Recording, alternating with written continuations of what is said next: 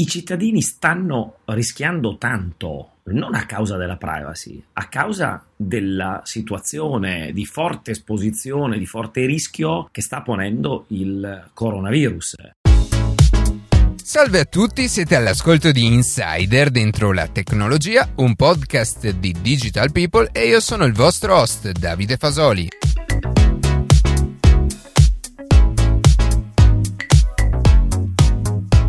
Oggi approfondiremo dal punto di vista della privacy il tema delle app di tracciamento dei contagi di cui si sta tanto parlando in questi giorni. Prima di passare alle notizie che più ci hanno colpito questa settimana, vi ricordo che potete ascoltarci in un nuovo episodio ogni sabato mattina su Spotify, Apple Podcast, Google Podcast oppure direttamente sul nostro sito.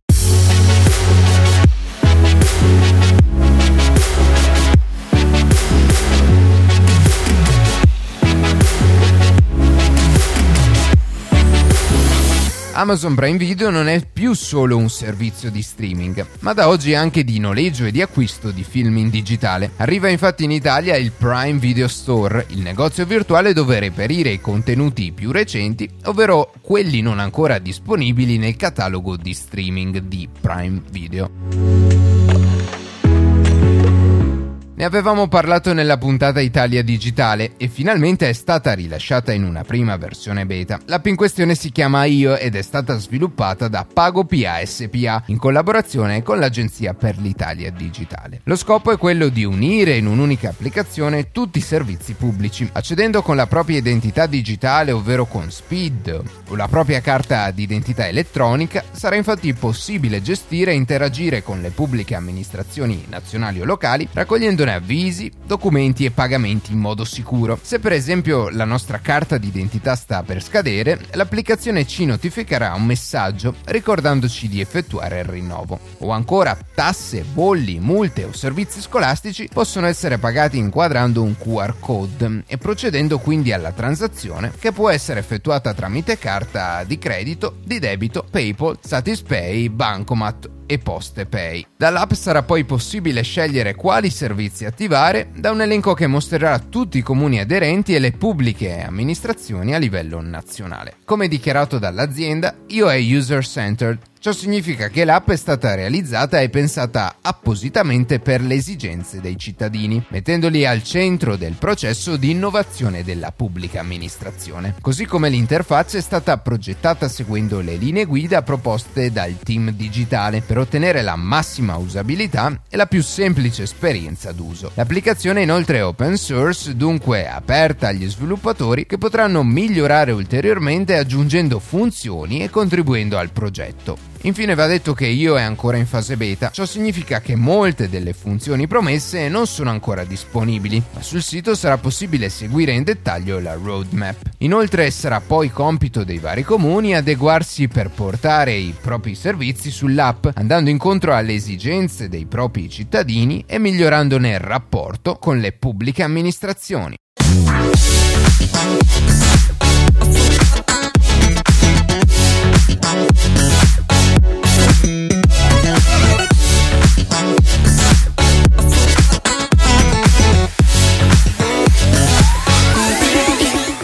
Questa seconda metà della puntata approfondiremo il tema delle applicazioni di tracciamento dei contagi di cui abbiamo già parlato la scorsa settimana. In particolare analizzeremo l'argomento dal punto di vista della sicurezza informatica. Per questo oggi siamo qui con Andrea Rigoni, esperto e consulente di rischi collegati alla cyber security, che ha affiancato diversi governi in Medio Oriente e in Europa, tra cui quello italiano, ma anche organizzazioni internazionali come la NATO e le Nazioni Unite. Benvenuto Andrea. Grazie Davide e ti ringrazio anche perché trovo questa occasione di confrontarci molto interessante visto il tema. La prima domanda che vorrei farti riguarda la tutela della privacy riferita alle app di tracciamento e di cui tanto si sta parlando in questi giorni. Che cosa rischiano veramente i cittadini nell'utilizzo di un'app eh, di contact tracing?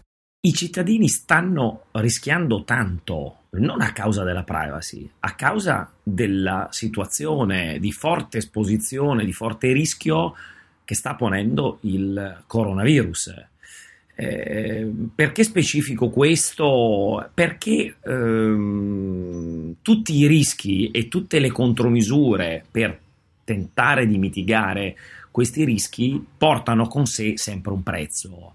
Eh, ehm, è un po' come pensare ai farmaci, non esiste il farmaco senza controindicazioni. Eh, il medico insieme al paziente fanno una valutazione se alla fine è meglio subire i sintomi gli effetti di una malattia o gli effetti collaterali di un farmaco. Questo è importante perché serve a porre l'attenzione sulla privacy nel giusto contesto. Mi piace iniziare anche a parlare di privacy ricordando che è un diritto, eh, un diritto sancito dai, eh, eh dalla Carta Costituzionale Europea non va dimenticato che la stessa Carta Costituzionale sancisce altri diritti, incluso il diritto alla sicurezza. Quindi sul tema del coronavirus e sull'uso di app di tracciamento si tratta di andare a comprendere quale sia da parte dei cittadini il giusto compromesso tra tutela della privacy e tutela alla propria sicurezza. C'è da dire che eh, il tema della privacy, se da una parte si è evoluto molto anche da un punto di vista di diritto e quindi normativo con l'introduzione della GDPR, dall'altra ha anche subito un, eh, una forte evoluzione dal punto di vista della percezione. Ora, eh, eh, non vorrei essere criticato per quello che dico, ma numerosi esperti in queste settimane stanno rispondendo che probabilmente la levata di scudi a eh, totale difesa della privacy è poco bilanciata con eh, già una scelta che tanti cittadini e tanti utenti fanno nel quotidiano uh, uh, nel condividere più o meno, uh, anzi senz'altro volontariamente o più o meno deliberatamente eh, dei propri dati. Credo che qui l'aspetto diciamo fondamentale non sia tanto se vi sia o meno una raccolta di questi dati, ma è assicurare che eh, questi dati vengano utilizzati esclusivamente per il fine del contrasto al Covid e che poi una volta cessata la necessità eh, eh del contrasto al virus questi dati non vengano utilizzati più e non vengano utilizzati per fini diversi. Assolutamente. E a tale proposito il Ministero dell'Innovazione ha pensato all'utilizzo di un'app di tracciamento anche per eventuali situazioni future di emergenza, in cui queste tecnologie, diciamo così, potrebbero essere riutilizzate. Ma siccome sappiamo che questa emergenza purtroppo non finirà in modo netto, non c'è forse il rischio che questi sistemi di controllo diventino la normalità?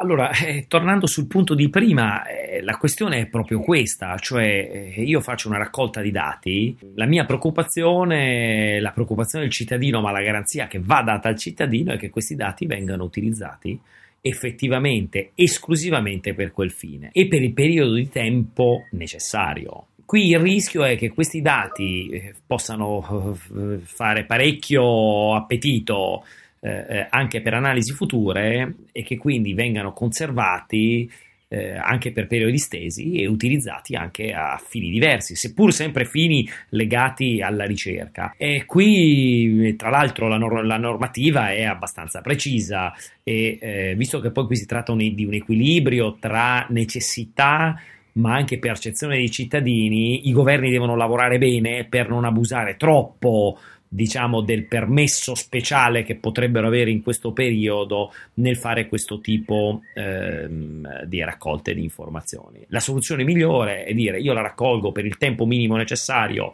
eh, eh, i dati minimi necessari, quando cessa il, il, il fine, eh, questi dati sono in qualche modo eh, distrutti, non resi più disponibili. Sì, anche perché i dati verrebbero raccolti solo e soltanto per l'emergenza Covid-19, quindi non avrebbe nessun senso conservarli ulteriormente. E visto che abbiamo toccato il tema del salvataggio dei dati, sempre in questi giorni si è parlato spesso di sistema centralizzato e sistema decentralizzato. Il primo è stato scelto dal consorzio europeo e richiede un server centrale che custodisca i dati, mentre il secondo, scelto da Google e Apple, vuole i dati salvati dati sul proprio dispositivo personale. A questo punto la domanda che mi pongo è quali sono i vantaggi di un sistema rispetto all'altro e perché secondo te il primo metodo è così criticato dal punto di vista della privacy tanto che lo stesso ministero ha deciso di invertire la rotta seguendo le orme dei due colossi americani? La gestione centralizzata o distribuita dei dati diventa significativa nella discussione di sicurezza e di protezione della privacy perché effettivamente crea delle differenze eh, un po' nel profilo di vulnerabilità complessiva. Eh, è chiaro che un dato distribuito, eh, quindi un dato conservato esclusivamente sulle applicazioni dei cittadini, sulle, nelle app, è un dato apparentemente, per certi versi, anche sostanzialmente eh, più sicuro, eh, a differenza di un dato conservato centralmente che in caso di violazione di quell'archivio centrale eh, esporrebbe i dati non più di un singolo, ma eh, eh, eh, di tutta la cittadinanza che sta utilizzando quell'applicazione. Questo è in parte vero anche per quanto riguarda i sistemi distribuiti, perché poi se c'è una vulnerabilità è vero che li devo violare uno a uno, ma mh, nulla vieta che questa eh, eh, violazione possa essere in qualche modo automatizzata, quindi per questo sarei cauto nel dire a tagliare con l'accetta. Certo, un sistema centralizzato eh, eh, è anche come percezione più esposto. Eh, dall'altra parte il sistema centralizzato ha una serie di vantaggi, eh, permette tutta una serie di elaborazioni in più, oltre ad avere da, dalla propria un tema di performance, uno dei motivi per cui andando, alcuni governi stanno andando verso questa strada e ne abbiamo perché eh, eh, ci sono appunto alcuni governi che hanno uh, optato, uh, insomma, recentemente eh, il governo britannico ha dichiaratamente adottato una soluzione che prevede una centralizzazione uh, dei dati mentre eh, altri stanno andando sulla soluzione decentralizzata o con meccanismi propri, come è stato fatto nel, nel, per esempio eh, in Italia, oppure eh, facendo leva sull'architettura e sulle API messe a disposizione per esempio da eh, Google e, ehm, e, da Apple. E ehm, io a, diciamo a priori qui, qui, c'è un tema evidentemente di come al solito di bilanciamento. Eh, maggiore sicurezza si porta mh, dietro ad oggi una minore flessibilità, un maggiore costo eh, ehm, e viceversa.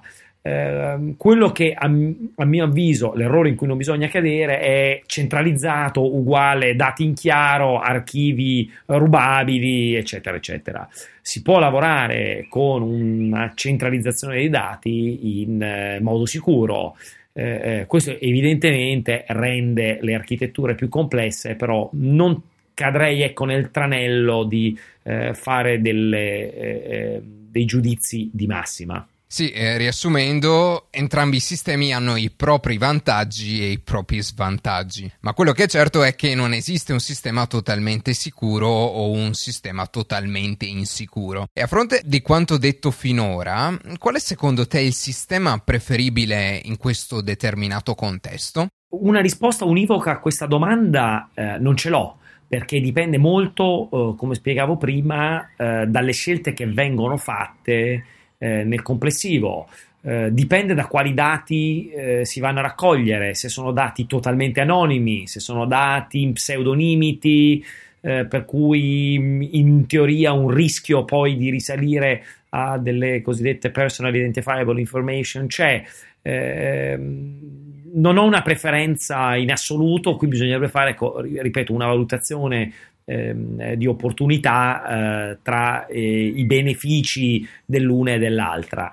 Eh, per chiudere, eh, la privacy non è un valore assoluto, eh, non è un valore assoluto uh, né da un punto di vista teorico né nella percezione dei cittadini, cioè anche gli stessi cittadini abbiamo visto quando percepiscono di avere un vantaggio eh, non si fanno tanti problemi a condividere volontariamente e consapevolmente le loro informazioni.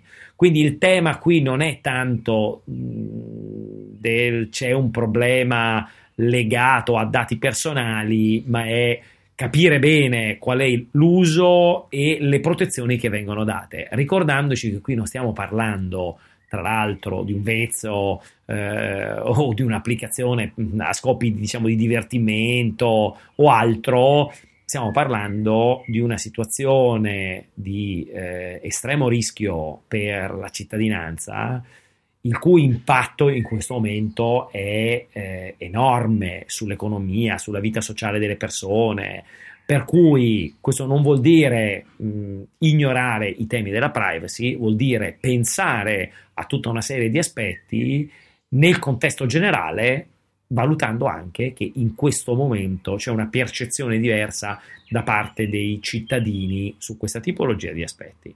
Va bene, grazie Andrea per il tuo intervento. Alla prossima. Grazie ancora di avermi invitato a partecipare.